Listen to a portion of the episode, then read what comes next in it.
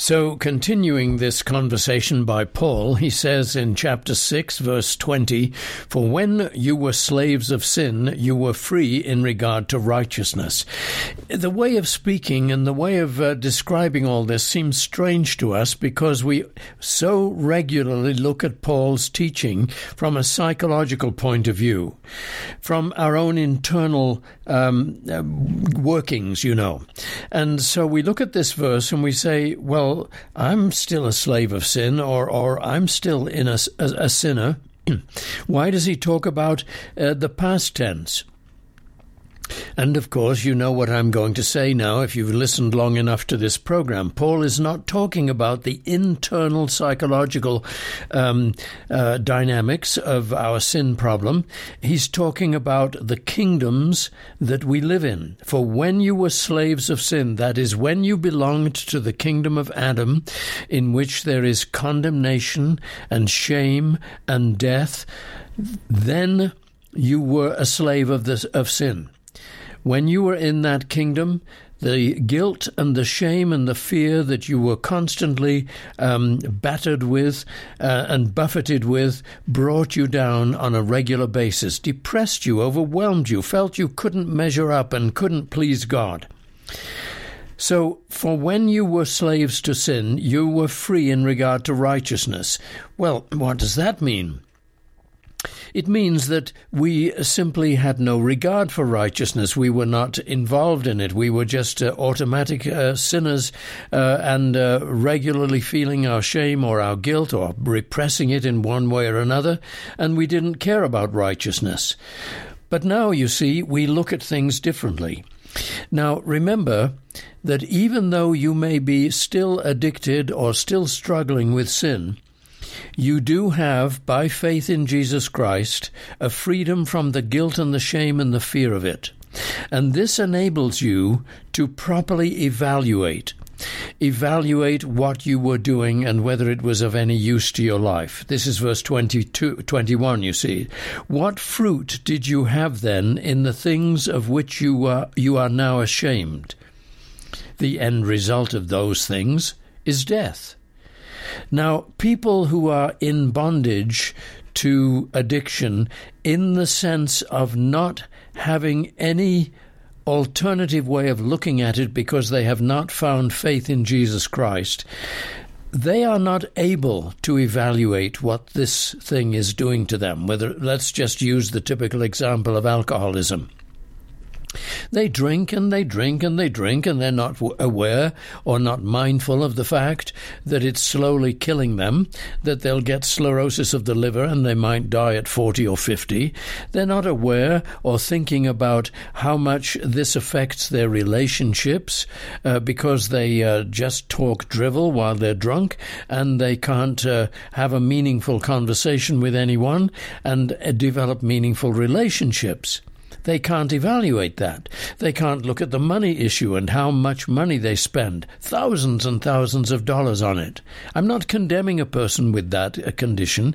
I'm simply saying it's impossible to evaluate what this addiction is doing without faith in Jesus Christ. But when we have faith in Christ, we know that we're no longer condemned. We have been counted in His righteousness. We are no longer treated as sinners. We do not, we cast off the shame because we're able to say, Father, in Christ I am treated as whole. And this enables us to look then and evaluate uh, the uh, habit or the addiction that we're in. And we look at the health issues and we look at the financial issues and we look at the relationship issues. And when we do that, it helps us it doesn't it isn't the total so- solution but it helps us to sober to look at life more objectively because when you're condemned when you are uh, overwhelmed with guilt, shame, and fear, you cannot look at your problem because looking at it increases the guilt, shame, and fear. But when you are known, when you know that you are in Christ without guilt and shame and fear, you can look at your alcoholism or your other addiction as if it were a different person. as if it were as if you had some objectivity, as you indeed do now as a Christian, and that enables you to evaluate evaluate things and say, "This is simply not worth it. I'm not going to continue with this thing." Now that may be a struggle in itself, deciding not to continue in this thing, but still we have the faith that daily affirms who we are in Christ. And even while the drink may continue, we keep affirming who we are in Christ until it begins to weaken its hold. So now you see verse 22 But now having been set free from sin. Now, this is a phrase set free from sin that cannot be received or accepted or understood by a legalist or by a perfectionist. He's totally scared of the idea. Well, I want to be freed from sin, but I'm not freed from it yet. And he's looking at it again, as I say, said earlier, from a psychological perspective, from what's going on inside of him. And he's saying, Well, I'm not freed from sin yet. I hope to be freed one day. And so you see, being freed from sin is a goal that he is um, uh, called upon to reach, so he thinks. But that is not Paul's teaching. That is not the teaching of the gospel. Being freed from sin is not a goal. Being freed from sin is a reality that Christ has brought by taking the judgment upon himself at the cross, uh, our judgment, that is, uh, upon himself at the cross, so that we are no longer counted as guilty of our sin, or identified in our sin, or condemned by our sin, or our, or our addiction. So we are freed from sin in that sense. That is not a psychological sense. It is what God has done in the kingdom of Christ. But it has, of course, a psychological effect when we put our trust in Christ. So now he says, having been set free from sin. You remember Paul talks about this uh, in uh, earlier. He's uh, in chapter six. He says, "Now, if you died with Christ, sorry, verse seven, for he who has died has been freed from sin." Same idea, you see, set free from sin, freed from sin. We didn't die psychologically. We didn't die slowly by uh, eliminating all of our thoughts and feelings and and uh, uh, go, uh, desires and changing our habits. No, we died to sin in the sense that Christ is our uh, judgment and atonement, and when he died on the cross, he died my judgment, and that in that sense I died to sin. So I am freed from sin. I must tell myself that. Lord God, I am accounted. Remember, it's counted. It's counted to you. You are not intrinsically, innately freed from sin. You are counted as if you were. But now, having been set free from sin, you see what you say, Lord God, even though I struggle still, I thank you that I'm freed from the power of sin, its identity, its condemnation, its guilt and judgment. Now, I'm freed from sin, having become a slave to God. Oh, there's that word slave again. You remember what we talked about last time this is not slavery in a servile bondage kind of sense, in which we are now um, slaves to a demon god who is endlessly poking at us and condemning us and and uh, frowning upon us and threatening us and calling uh, us to do impossible things. No, this is the love of God.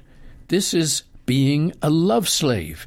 We are freed from sin I remember, I think, uh, I don't remember the details, but I remember a story uh, decades ago in which uh, uh, someone on a slave market, uh, you know, in the uh, days of slavery in, in the United States, um, was uh, bought by a, a, um, a, a slave owner and uh, I, I, think he was a slave owner. I don't know, but he was someone who was very philanthropic. Anyway, he was bought. The slave was bought by the this man on the slave market, and once uh, he um, um, was bought, the man who bought him looked at him and said, You are now free.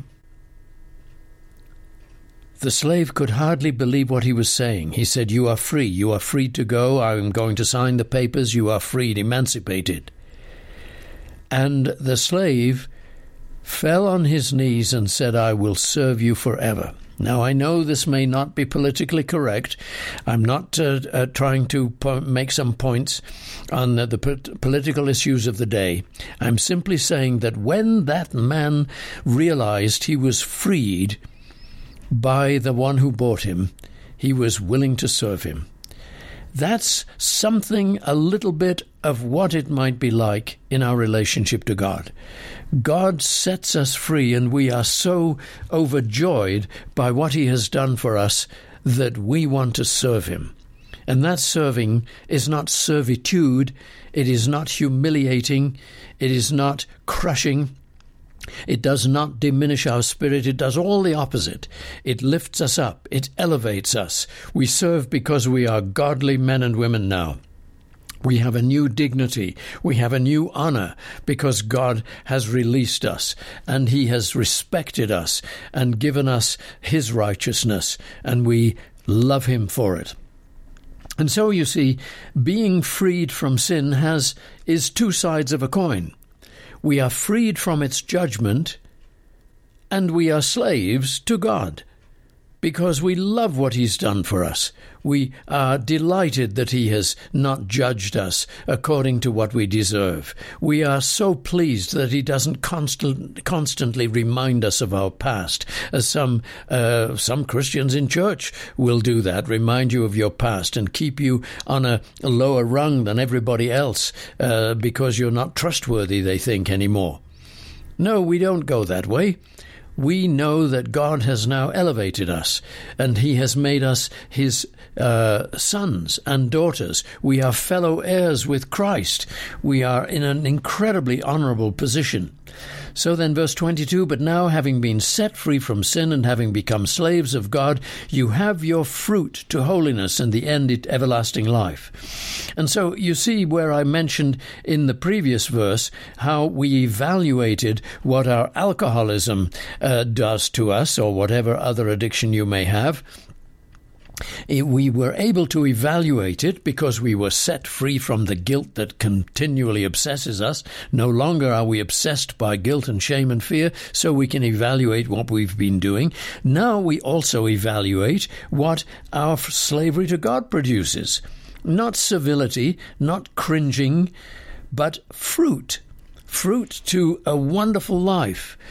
People who are Christians do good things, not because uh, they're looking to do good in order to be saved, but because having become a slave of God, a love slave, and having been saved and released and freed, they start being generous to the world.